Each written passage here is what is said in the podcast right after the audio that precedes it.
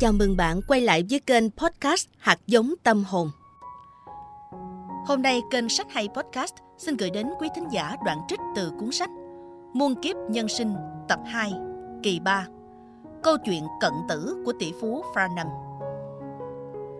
Farnham là một trong những tỷ phú thành công lớn vì sớm đầu tư vào các công ty công nghệ như Microsoft, Apple, Google, Amazon, Facebook Tôi khá ngạc nhiên khi Farnham đề nghị gặp tôi tại nhà riêng của ông và không cần luật sư đi cùng.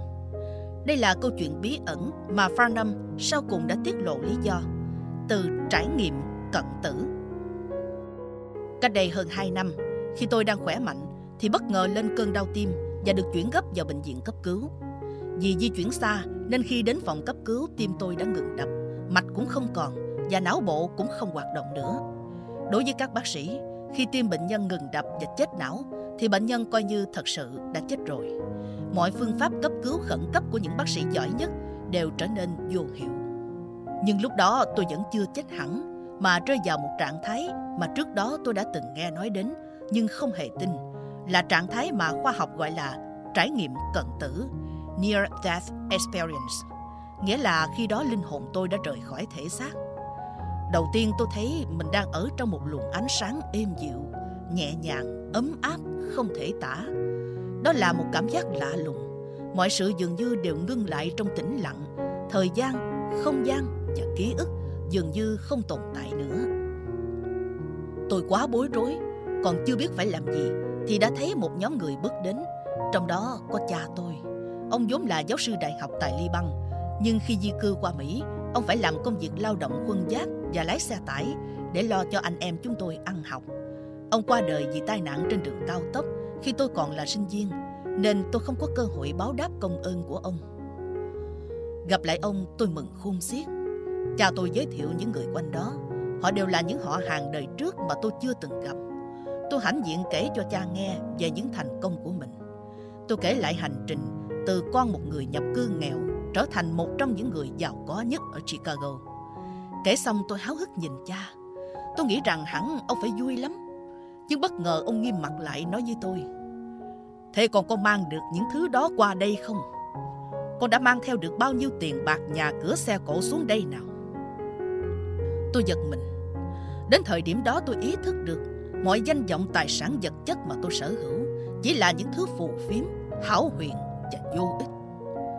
Cha tôi thở dài, nghiêm khắc nói Ngày lẫn đêm Lúc nào con cũng chỉ nghĩ kiếm tiền.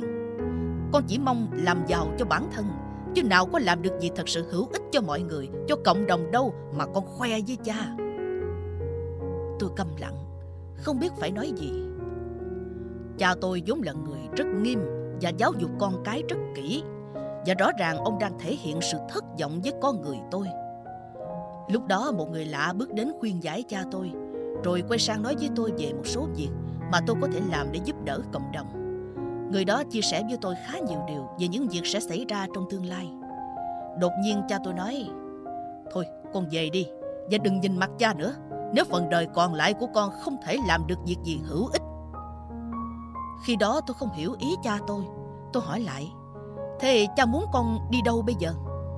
Tôi chưa kịp nghe cha tôi trả lời thì người lạ mặt kia đã nói, Đã đến lúc anh phải trở về rồi.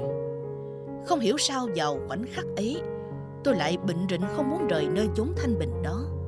Người kia nói, Nghe đây, Kể từ lúc này, Tùy việc anh làm Mà chúng ta có thể gặp lại nhau hay không? Lúc đó cha tôi cũng lên tiếng, Thôi đủ rồi, Đã đến lúc nó phải trở về rồi.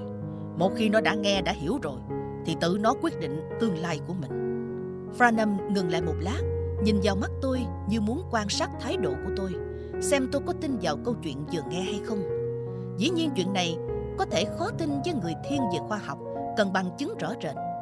Nhưng đối với người đã có trải nghiệm về tiền kiếp và tu tập tâm linh như tôi, tôi hoàn toàn hiểu và đồng cảm những điều Farnham kể lúc đó. Đúng là đã có một sự kiện chấn động và sâu sắc khiến người bạn có đầu óc thực tế này của tôi có sự thay đổi lớn đến như vậy. Điều ông vừa kể cũng trùng hợp với điều ông Chris đã nói với tôi khi trước. Ngay lúc đó, tôi mở mắt tỉnh dậy trước sự kinh ngạc của tất cả các y bác sĩ. Họ vốn đã làm thủ tục để chuyển tôi xuống nhà xác. Trước giờ, việc người có biểu hiện chết lâm sàng rồi sống lại không phải mới mẻ. Nhưng các bác sĩ ngạc nhiên vì tôi đã ngừng tim chết não hơn nửa giờ. Các cơ quan nội tạng cũng bắt đầu hư hoại mà tôi vẫn sống lại được. Dĩ nhiên tôi phải điều trị thêm 6 tháng mới hồi phục hoàn toàn. Việc xảy ra ở thế giới bên kia thật là khó quên và tôi càng không thể quên những dự báo về thế giới mà người lạ kia đã nói với tôi. Tôi cũng không kể với ai trải nghiệm kỳ lạ vì chắc chắn rất ít người tin. Tôi tự nghiệm ra đó là một cơ hội quý hiếm để tôi có thể thức tỉnh. Vì nếu không, theo quán tính cố hữu, tôi sẽ không tin bất cứ điều gì nếu không trực tiếp trải qua. Suốt 6 tháng sau đó ở bệnh viện, tôi đã suy ngẫm về trải nghiệm lạ lùng đó, nhất là quan sát tin tức về những điều ghê gớm sẽ xảy ra trong tương lai của thế giới này, như để so sánh với những gì người lạ kia đã cảnh báo. Tôi cũng ý thức rằng chết không phải là hết, mà chắc chắn sẽ còn có đời sống sau đó nữa.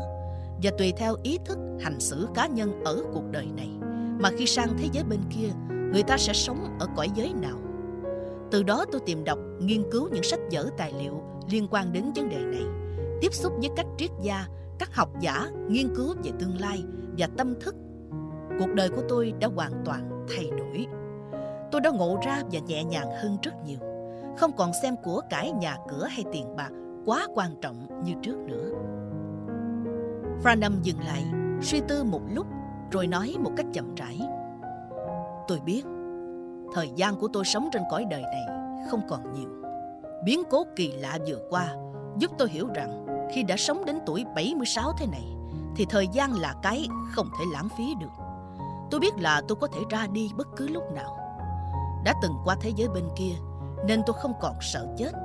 Nhưng tôi phải sống phần đời còn lại này thật là ý nghĩa để còn có thể gặp lại cha tôi ở cõi bên kia. Nếu tôi cứ tiếp tục sống với những ham muốn dị kỷ thì làm sao tôi được gặp lại cha tôi, người đang sống ở cõi giới của những tâm thức cao cả. Do đó tôi đã quyết định lập ra một ngân quỹ với tất cả tài sản của tôi để hỗ trợ cho những người có thể tạo ra sự thay đổi tâm thức cho toàn thế giới.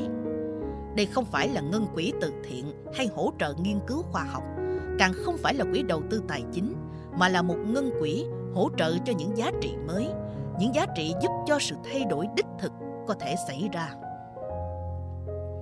Tôi muốn anh thay mặt tôi quản lý quỹ tài trợ này để vận hành và tài trợ cho những người có thể thực sự tạo nên diễn kiến tương lai hay hành động để chuyển đổi tâm thức, tạo nên khác biệt nhằm thức tỉnh con người càng nhanh càng tốt. Đến lúc này, tôi mới hiểu rõ thiện ý của Farnham và lý do tại sao ông muốn gặp tôi tại tư gia mà không có ai khác tham dự. Tôi thật sự quá xúc động trước những tâm tư của người bạn này. Và hiểu vì sao Franham quyết định giao gia sản hơn 800 triệu USD để thức tỉnh con người. Trích sách Muôn kiếp nhân sinh, Tập 2 Tác giả Nguyên Phong